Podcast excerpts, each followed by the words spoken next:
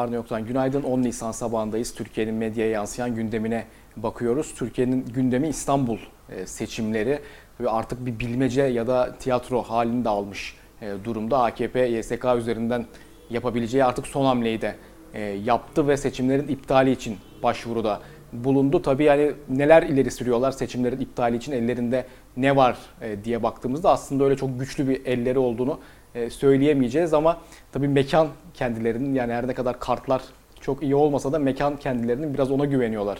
E, belki de ne iddialar öne sürüyorlar? Tabii birincisi büyük çekmece. E, muhalefetin ta Ocak ayında ortaya koyduğu işte o usulsüz seçmen e, kayıtlarını bir anda onların da ilgilerini çekmeye başladı. Ocak ayında hepsi kameraların karşısına çıkıp AKP'liler e, keza YSK Başkanı da işte hani kesinlikle endişe edecek bir şey olmadığını, e, Türkiye'deki seçim sisteminin çok güvenli olduğunu, mükerrer seçmen, sahte seçmen olmadığını e, söylüyorlardı ardı arkasına.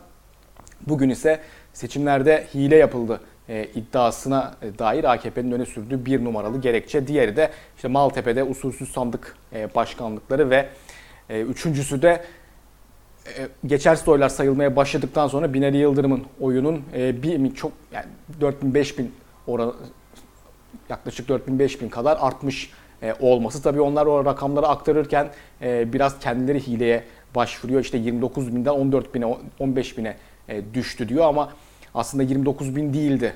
E, bütün birleştirme tutanakları ve işte e, yani sandık başında tespit edilen usulsüzlükler e, hesaba katıldığında oy aralarındaki oy farkı 20 bine 21 bine e, falan e, düşmüştü ama tabii onlar YSK'nın ilk açıkladığı rakamı e, gündeme getirerek bakın işte 15 bin oyu sıfırlanmış Binali Yıldırım'ın bu seçim nasıl e, şaibesiz diyebiliyorsunuz iddiasını ortaya atıyorlar.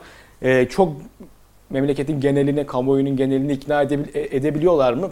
Pek sanmıyorum. Hani muhalefeti zaten edemiyorlar ama kendi seç, seçmenlerini ikna edebiliyorlar mı? Çok zannetmiyorum. Ama e, tabii muazzam bir iktidar e, propaganda gücü var gazeteleri ve televizyonları aracılığıyla. Bunu kullanıyorlar.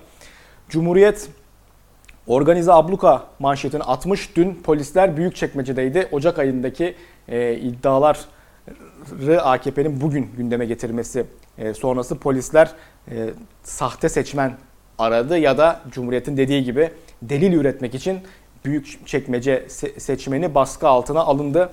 Cumhuriyet onun altında da tam kadro direniş diyerek CHP'nin şu anda yaşananlara karşı parti olarak gösterdiği e, tepkiyi öne çıkarmış. Evrensel Halk iradesine karşı olağanüstü inat manşetiyle bugün çıkmış.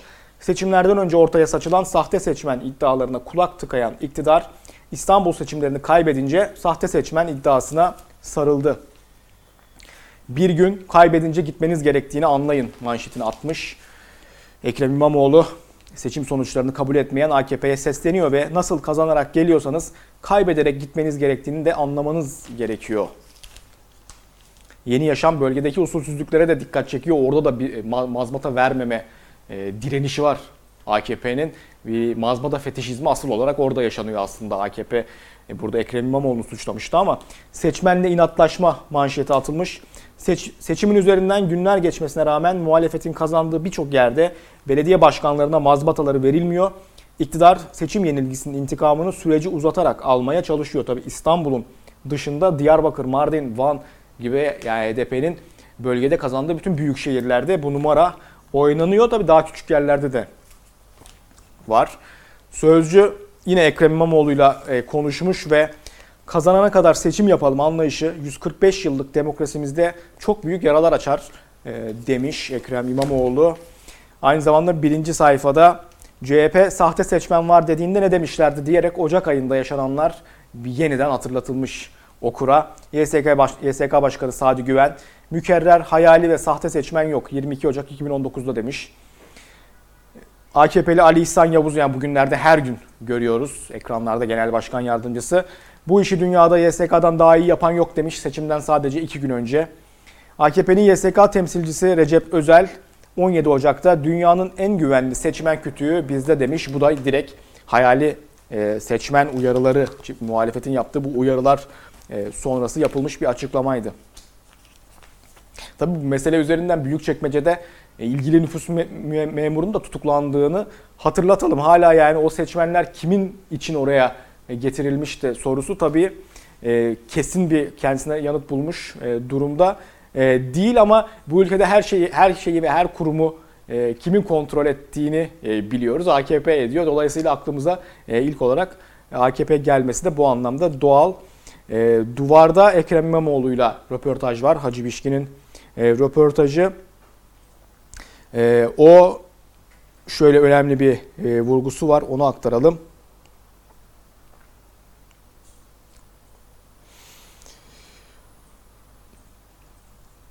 Tabii hani bu süreçte işte e, AKP'nin Erdoğan'ın bir topal ördek benzetmesi olmuştu. Belediyeyi alsalar bile e, yönetemezler e, gibi vurguları e, vardı. Keza işte AKP'nin bazı yasal değişiklikler yaparak belediyelerin bu anlamda gücünü iyice azaltacağı iddiaları da var. E, röportajda da bunlar e, sorulmuş. İmamoğlu 16 milyon insanın mülkünü, iradesini, varlığını koruyor ya da geliştiriyorsunuz. Bu bakımdan mutlak uluslararası tecrübeye sahip denetimle daha nitelikli hesap verebilir, şeffaf bir yönetimi tüm iştiraklerimize getirmiş olacağız. Bu bizim aynı zamanda uluslararası finans kuruluşlarıyla sağlıklı ilişkiler kurabilme kabiliyetinde sağlamış olacak. İnşallah bu yeni dönemde bu tür sıkıntıları görülmeyen ve aynı zamanda bütçe şeffaflığıyla topluma bilgi veren bir anlayış başlayacak e, demiş İmamoğlu. E, yani hani belediyenin şu andaki iştirakleri, şirketleri düşünüldüğünde ortada hiç şeffaf olmayan bir e, durum var. İmamoğlu kendi dönemlerinde başta bunun önüne geçeceklerini söylüyor. Kararın manşeti ve AK Parti yeniden seçim dedi. Tabii oradaki ve aslında 31 Mart gecesinden bu yana devam eden bir sürece işaret ediyor. Onu hatırlatıyor. E, AKP ve MHP'nin dünkü açıklamalarına yer verilmiş. Aynı zamanda CHP'nin de İmamoğlu'nun tepkisi eğer seçim tekrarlanırsa vatana millete hesap veremezler diyor İmamoğlu. Ve iktidar medyası yani onlar gerçekten göz yaşar, yaşartıcı bir biçimde Ocak ayında e, hiç görmezden geldikleri büyük çekmece iddialarını artık bir anda yerinde incelemeye e, başlamışlar. Star o seçmenleri ilk kez gördük manşetini atmış. Ya Ocak ayında e, muhalefet daha doğrusu yani iktidarla bağlantılı olmayan medya bunları e, göstermişti. İstanbul'da oy hırsızlığının en çok yaşandığı büyük çekmecede arsa, ahır, kümes ve köpek barınaklarına binlerce seçmen kaydı yapıldı. Ortaya çıktı. İlçe sakinleri seçim günü ilk kez gördükleri kişilerin otobüslerle oy kullanmaya getirildiğini söyledi. Bu Star'ın manşeti. Yeni Şafak artık bu ayıbın üstü örtülemez. İstanbul seçimi yeniden yapılsın e, demiş. Kullanabilecekleri de en büyük e, puntoları kullanmışlar. Herhalde öyle yapınca daha etkili oluyor. Hürriyette Erdoğan'ın ifadeleri var. Peşini mi bırakalım? Erdoğan İstanbul'da yerel seçimdeki iddialarla ilgili ne yapalım? Biz bunun peşini mi bırakalım? İtirazlar devam edecek ki nihai karar merci YSK e, demiş. Tabii burada peşini mi bırakalım dediği acaba e, yani iddialar mı yoksa İstanbul mu? İstanbul'daki rant e, kaynakları mı? Milliyette yine nihai karar merci YSK diyerek Erdoğan'ın ifadelerini manşetine taşımış. Pek çok e, köşe yazarı tabii seçimleri e, değerlendiriyor. Seçime dair iddialar köşelerinde yorumluyor. Sözcüde Deniz Zeyrek komik duruma düşmeyin beyler başlıklı bir e, yazı yazmış ve yani 2019 Ocak ayından itibaren muhalefetin dile getirdiği işte bu sahte seçmen, usulsüz seçmen kayıtları iddialarını hatırlatıyor ve buna AKP'nin verdiği yanıtları hatırlatıyor. Mesela bir tanesi Üsküdar, AKP'nin Üsküdar Belediye Meclis üyesi Süleyman Gedikoğlu'ydu. 120 metrekarelik evinde 40 kişilik nüfus e, barındırıyordu. Gedikoğlu buna dair yaptığı açıklamada akrabalarım e, bölgedeki spor salonlarını kullanabilmek için benim evime, adresime taşımışlardı kayıtlarını demişti. CHP'nin kayıtlarına göre Üsküdar'daki benzer örnekler 7000'i aşıyordu ve yani Büyükçekmece de CHP'nin gündeme taşıdığı ilçelerden biriydi tekrar hatırlatalım. Bu iddialara e, işte Recep Özel'in verdiği yanıtı hatırlatmış Deniz Zeyrek. Az önce Sözcü'nün birinci sayfasından okumuştuk. Ee, yine CHP'nin YSK'daki temsilcisi az önce Star'daki manşet vardı ya ahırlara e, kayıt yapılmış falan diye. Hadimi Yakupoğlu ahırda kayıtlı 20 seçmen, metruk bir binada kayıtlı 30 seçmen gibi itirazları YSK'ya bildirdiklerini e, açıklamış. E, Deniz Zeyrek işte Ali İhsan Yavuz'un bu büyük çekmeceye dair iddiaları ortaya yani bulguları ortaya atarken e, onu Ocak ayındaki iddiaları hatırlamamak mümkün mü? Diyor ve ortaya çıkan durum seçimden önce başka seçimden sonra başka tavır koyanları komik duruma düşürüyor. Ama demokrasimiz açısından komik değil, trajikomik bir manzara yaratıyor. Keşke daha fazla komik duruma düşmeseler.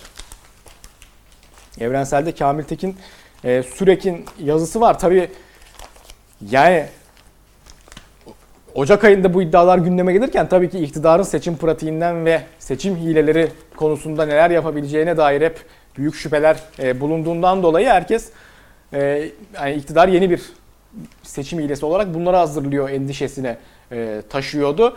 E, bir anda seçimden sonra kaybeden taraf AKP olunca AKP'nin bunları ortaya atarak işte işte seçim hileleri diyor olması tabii yani hani tüm bu süreçleri takip eden ya da hani biraz daha objektif gözle bakabilen herkes için oldukça e, komik ve yani acaba AKP bunları en başından beri böyle mi kurguladı? Yani birincisi seçimde bize yardımcı olur e, bu sahte seçmenler oy kullandırma e, bakımından. İkincisi seçimi kaybedersek de bunu kullanarak seçimi iptal etme gündemi mi yaratırız? Yani bütün bunları planlamışlar mıydı? Kamil Tekin Süreyin yazısının başlığı zeytinyağı. Yani hani e, çok kolay bir şekilde anlaşılacağı e, gibi AKP'nin şu anda zeytinyağı gibi üste çıkma e, çabasına değiniyor. Ve e, AKP'nin bu seçimdeki e, sürekli hile olarak nitelemiş hileleri özellikle Doğu kentlerinde ve Balıkesir, Bursa gibi bazı illerde kazanmalarını sağladı ama İstanbul ve Ankara'da yetmedi. Şimdi bütün bunlar olmamış gibi muhalefetin seçim hilesi yaptığını ve üstelik bu işi organize yaptıklarını iddia ediyorlar. Sanki böyle bir şey mümkünmüş gibi YSK'de ve yargıda etkisi olmayan, nüfus müdürlüklerini atayamayan, sandık başkanlarını belirleyemeyen, on binlerce asker ve polisin görev yerini değiştiremeyen bir muhalefet nasıl seçim hileleri organize edecek? Buna kim inanır? Kimse inanmaz ama AKP halkın balık hafızasına ve bir yalan makinesine dönmüş yandaş medyaya güveniyor. Kendi yaptığı hileleri kendilerine yapılmış gibi davranıyor. Zeytinyağı gibi üste çıkıyor ama bu şekilde de kazanması mümkün değil. Çünkü tüm hilelere rağmen muhalefet kazanmıştır. Geçersiz oylar dışında iktidarın muhalefetten alabileceği tek bir oy dahi yoktur. Geçersiz oylarda ise iktidarın seçmen profiline bakarak muhalefetten bir miktar fazla oy alabilmesi mümkündür. Ki İstanbul için geçersiz oylarda sayılmış ve sonuç değişmemiştir. Aslında geçersiz oyların sayılması da yasaya ve hukuka aykırıdır e, vurgularını yapıyor Kamil Tekin Sürek. Tabii e, şimdi bu büyük çekmece ile ilgili iddialar ortaya atılıyor. İşte bizde görüntüler var diyor, belgeler var deniyor. Hatta Ali İhsan Yavuz belgelerimizde çürütemediler e, diyor ya yani o belgeler yani mesela bu tüm bu e, hileleri ya da işte bu seçmen kaydırmaları e, muhalefetin organize ettiğini e, ne dair belge nerede hani bunu hiç biz e, görmedik ve e, T24'te e, Mehmet Yakup Yılmaz da e, buna değinmiş köşe yazısında. Soylu boş konuşuyor, itiraz belgeleri nerede e, diyor. Hani Ocak ayında tüm bu iddialar gündeme e, geldiğinde neden AKP harekete geçemediğine dair Süleyman Soylu'nun dün kimseyi çok öyle ikna edemeyen açıklamaları e, vardı. İşte adli tahkikat zaten Ocak 2019'da açıldı e, diyor ama seçmen listeleri üzerinden bir çarpıklık olduğu görüldü. Askıya çıktığı zaman bir kısmı tespit edildi. Zaman limiti buna müsaade etmedi. E, Yılmaz şöyle devam ediyor. Diyelim ki dedikleri doğru. Bir kısmını tespit etmişler ama bir kısmını tespit edememişler. Seçmen listelerinin 15 günlük askı süresi içinde hepsine itiraz edememişler. Sonraki iki hafta ne yapmışlar? O vakit şu belgeleri görelim. Listeler askıdan inene kadar kaç kişiyle ilgili tespit yaptılar ve bu seçimlere olan, bu isimlere olan itirazlarını hangi tarihte ilçe seçim kuruluna ulaştırdılar? Listelerin askıdan inmesinden sonra tespit ettikleri yığma seçmenlerle ilgili nasıl bir yol izlediler? Bu kişileri ilçe seçim kuruluna bildirdiler mi? Bu kişilerin oy kullanmasını önlemek için ne gibi önlemler aldılar? Ee, tabii ki hani bunlara dair iktidarın verebileceği çok bir e, yanıt yok. E, bunu işte az önce bizim e, iddia ettiğimiz gibi yani geniş bir komplo mu e, planladılar? Yani hani seçim kaybedersek bunu devreye sokarız mı planladılar? Yoksa Mehmet Yılmaz e, yazısında anlıyoruz ki seçimin böyle sonuçlanabileceğini tahmin etmedikleri için bu taşıma seçmen işini ciddiye almadılar. Seçimi İmamoğlu'nu kazanacağını tahmin edebilselerdi başka türlü mü davranacaklardı e, diye o da akıllara gele- gelen başka bir önemli e, soruyu sormuş. Kararda Yıldıray Oğur'un e, köşe yazısı var. O da bu süreci en başından itibaren anlatmış. E, yani hani 31 Mart e, gecesinden itibaren yaşananları hatırlatıyor. Yapmayın tarih sizi affet, affetmez e, köşesinin başlığı. Ya sürekli yapılan bizim az önce bahsettiğimiz bir çarpıtma var iktidar tarafında. İşte oylar sayıldıktan sonra fark 29 binden 14 bine düştü diye. Yıldıray Oğur'un yazısında hani benim dikkat çekeceğim şey burada ki gerçekleri maddi olarak da hatırlatıyor olması. 1 Nisan sabahı ilk sonucu YSK, YSK Başkanı Sadi Güven açıkladı. Fark 27.844'tü.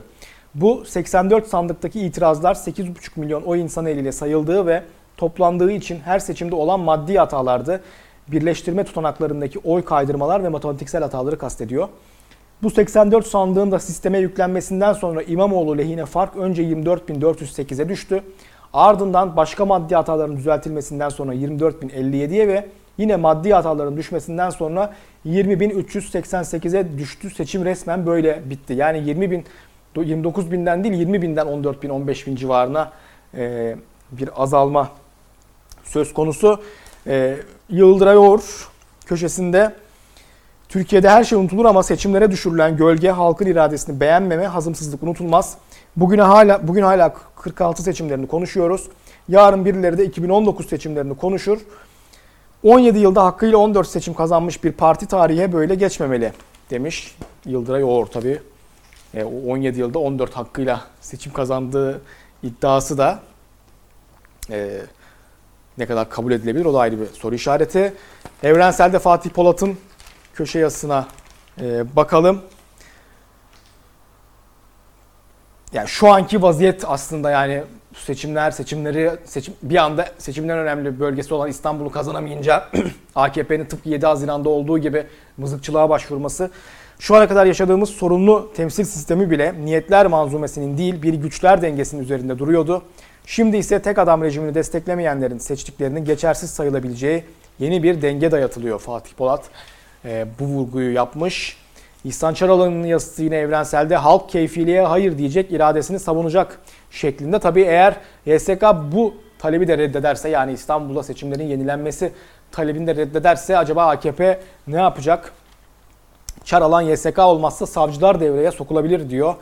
Öyle anlaşılıyor ki AKP bundan sonra eğer YSK'da yetkilerini aşarak İstanbul'da seçimin yenilenmesi kararını çıkaramazsa savcılıklar üstünden yapacağı girişimlerle bir karar çıkarmaya çalışacaktır. Ki burada onlar için esas olan böyle bir kararın çıkarılmasından çok İstanbul'da seçimi kaybetmedik oylarımız çalındı. Sandık darbesi yapıldı. Organize hırsızlık var söylemleri etrafında mağduriyet masallarına devam etmektir. Mümkün olursa da bu masalları bir dahaki seçime kadar sürdürmektir. Peki seçim tekrarlanırsa ne olur? Yani hani 7 Haziran'dan sonra 1 Kasım'da yaşananları herkes hatırlıyor. Hem seçim sonuçları herkes hatırlıyor hem de yani memleket genelinde olan biteni herkes hatırlıyor. Savaşın yeniden başlaması, e, her tarafta terör saldırıları, e, yaşanan ölümler, e, yine böyle bir süreç mi yaşanacak acaba? Tabii bu endişe hep var. E, Çaralan 1 Kasım'daki seçmen artık 7 Haziran'daki seçmen değil. E, seçmen halk bunu bilerek duruma müdahale edecektir diyor. Bir günde Fatih Yaşlı'nın yazısı Milli İrade e, Fetişizmi. O da biraz hep Yıldıray Oğur'un da sürekli yazılarında bahsettiği şeye aslında oradan vurgu yapıyor ve ters taraftan bir eleştiri bu aslında. Milli irade fetişizminin demokrasiden anladığı sadece sandıktır. Demokrasiyi ve siyasal katılımı belli periyotlarla sandığa gitmeye indirger. Sendikaları demokratik kitle örgütlerini sokağa kriminalize eder. Örgütlü bir halktan korkar. Seçimden elde ettiği sayısal üstünlüğü kendinden olmayanlara siyasal alanda yaşam hakkı tanımamak için kullanır. Denetimsiz, kontrolsüz bir rejim arzular. İşte bugün foyası meydana çıkan tam da bu milli irade fetişizmidir diyor Ee, Fatih Yaşlı. Hürriyet'te Abdülkadir Selvi'nin e, yazısında e, şu ana kadarki izlenimlerinin YSK'nın e, seçimi yenileyeceği yönünde olmadığını söylüyor Selvi. Peki YSK İstanbul'da seçimlerin tekrarına karar verirse ne olur diyerek de bu durumun aynı zamanda 2023 seçimlerine yönelik de önemli işaretler taşıyacağını yani bir sonraki seçimin e, sonuçlarının önemli işaretler e, taşıyacağını çünkü halkın e, tüm bu süreçte yaşananları gözeterek sandık başına gideceğini ve siyasi tercihini bu yönde yapacağını iddia ediyor.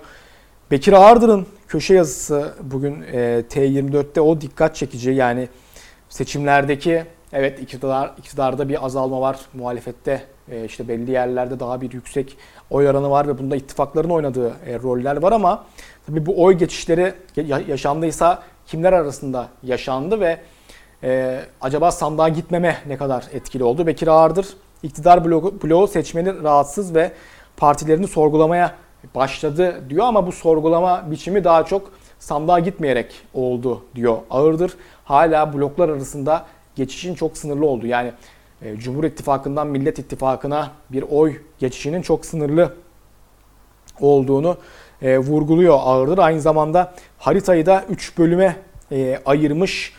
E, işte daha çok e, sahil kesimi ve Ankara'ya Ankara Eskişehir e, işte Bilecik'e kadar olan bir bölüm ve Akdeniz'de tabii e, katarsak oralar işte kırmızı ve daha çok işte CHP'li bir e, durum ortaya çıkıyor. E, bölgeyi yeşille e, boyamış. E, daha Karadeniz ve e, iç bölümlerde sarı yani oralarda AKP MHP üstünlüğü var. Bunların üçüne dair bir demografik tanım yapmış Bekir Ağırdar. Onları şöyle aktaralım. Sosyolojik ve kültürel bakımdan bu üç küme birbirinden farklılaşıyor. Kırmızı küme kentleşmiş gündelik hayat pratikleri kentli ve hatta metropollü pratiklere dönüşmüş seküler hayat tarzının da oldukça güçlü olduğu iller. Sarı küme önemli oranda mesafe almış olsa da hala kentleşmeye çalışan muhafazakar hayat tarzının, muhafazakar değerlerin, dindarlığın, gelenekselliğin güçlü olduğu iller. Koyu yeşil bölge ise Kürt yurttaşlarının ağırlıkta olduğu, kimlik talebinin kalkınma kadar öncelikli olduğu iller diyor Bekir Ağırdır yazısında. Seçim tartışmalarına dair en yani orijinal e, ele alış biçimi aydınlıkta e, olabilir. O mesela bir, birkaç gündür sürekli hani seçim değil de ekonomi vurgusu e, yapıyor. Tabii ki ekonomi çok önemli ama e, hani seçimde şu anda İstanbul seçimlerinde yapılmak istenen katakulli görmezden mi gelinmeli? Hele muhalefet açısından kazandığı seçimi versin mi? Yani aydınlığa göre bunu yapmalı, bunu yapması daha e, uygun. Seçimi geç, ekonomiye bak manşetini atmış ve 31 Mart seçimlerinin üzerinden 10 gün geçti. Ekonomi daralıyor, zamlar yağıyor ama iktidar da muhalefet de koltuk kavgası içinde işçisinden çiftçisine, sanayicisinden esnafına herkesin talebi bir an önce ekonomik sorunlara odaklanılması. Yani muhalefetinki koltuk, koltuk kavgası denilemez daha çok e, demokratik bir hakkı koruma e, mücadelesi. İkincisi ekonomik e, duruma zaten muhalefetin yapabileceği şu anda e, bir şey yok. Durum, vaziyetin sorumlusu tamamen e, AKP dolayısıyla aydınlığın bu ortalama e, e, yani kendi bakımlarından tabii bir şeyler e, söylüyor ama okurları ne kadar ikna ediyor onu bilemeyeceğim. E, ke, kendi yazarları için de aynı şey geçerli. Doğu Perinçek sürekli seçim süresinde de Sabahattin Önkibar ve işte Rıza Zelyut'u eleştiriyordu. Onlar muhalefetin adaylarını destekliyorlardı. Ee, Sabahattin Önkibar'ı ulusal kanalda da eleştirmiş e, Perinçek. İşte İkrem İmamoğlu'nu destekliyor diye. Yazarları da Önkibar'da Doğu Perinçek'e İmamoğlu cevabım diye bir e, köşe yazmış ve Doğu Perinçek'in İmamoğlu'nun Amerikan projesi olduğunu iddia ediyormuş zaten yani hani başka bir iddiası olabilir miydi? Ee, buna gerekçe olarak da Ekrem İmamoğlu'nun İstanbul Ankara'dan yönetilmez ifadesini Bartelomos'u e, ziyaret etmesini e, göstermiş. Ön kibarda e, bunlara yanıt veriyor. Hani tüm böyle sürdüğünüz iddialar Ekrem İmamoğlu'nun bir Amerikan projesi olduğunu kanıtlamaz şeklinde. Tabii enteresan olan hani aydınlık içerisinde bir gazetenin görüşünün böyle olması, yazarın görüşünün farklı olması, Perinçek'in bunu eleştirmesi ve yazarın yanıt veriyor olması ama yani sadece Önkü var değil bence Aydın'ın diğer okurları da bu sorgulamayı yap- yapıyordur. Yani hani bu manşet kadar basit mi e, tüm şu an ülkede yaşananlar? Bugün ekonomi paketi açıklanacak Berat Albayrak e, tarafından.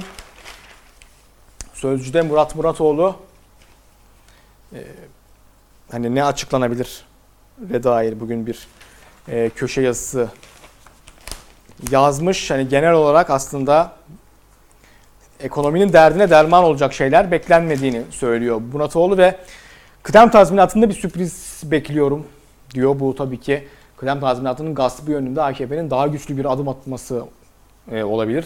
Bir de bankaların batık kredileri hakkında yalandan bir iki açıklama. Sonuçta vatandaşa kesilecek bütün fatura diyor Murat Muratoğlu. Bakalım paket açıklandıktan sonra değerlendirmeleri tabii evrenselde de e, ve aynı zamanda Evrensel Web TV'de de Bülent Falakoğlu'yla e, yapılacak. 1 Mayıs gündemine bakalım. Evrenselde e, memleketin en önemli aslında sanayi bölgelerinden Gebze'de EYT'li işçiler 1 Mayıs'ın Gebze'de kutlanması önemli demişler.